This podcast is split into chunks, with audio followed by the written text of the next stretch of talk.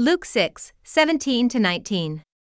17 And then Jesus came down with them, and stood on a level place, and there was a large crowd of his disciples, and a great multitude of the people from all Judea and Jerusalem, and the coastal region of Tyre and Sidon, 18 who had come to hear him, and to be healed of their diseases, and those who were troubled by unclean spirits were being cured.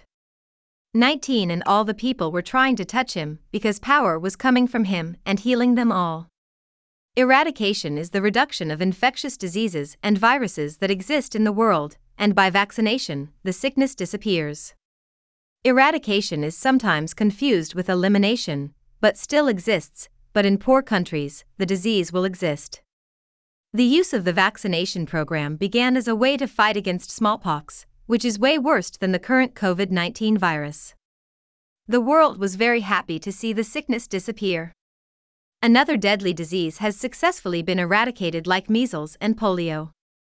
Polio, such a horrible disease, it would attack the leg muscles and leave someone crippled. Measles, another sickness that is the eradicated cause of vaccines, it would do damage to a person's skin and hearing loss and blindness.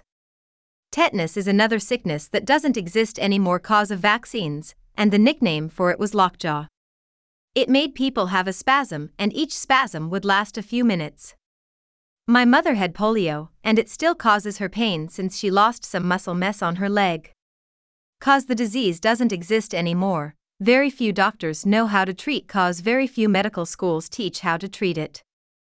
Vaccines exist for chickenpox and the flu shot doesn't really make it go away, but more treatable.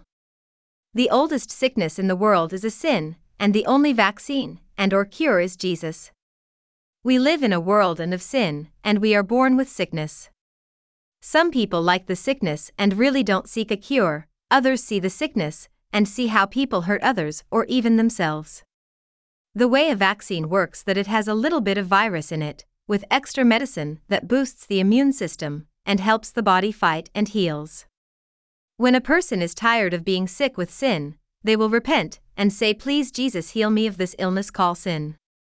Unlike an injection, Jesus heals the body slowly from the inside out. Many believers want to continue the sick ways of living and practices of sinning, and they never truly heal.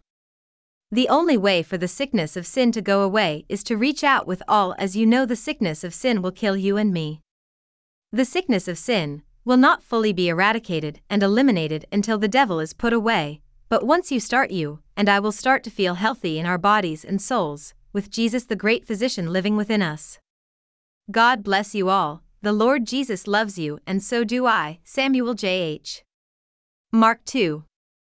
17 And hearing this, Jesus said to them, It is not those who are healthy who need a physician, but those who are sick. I did not come to call the righteous, but sinners.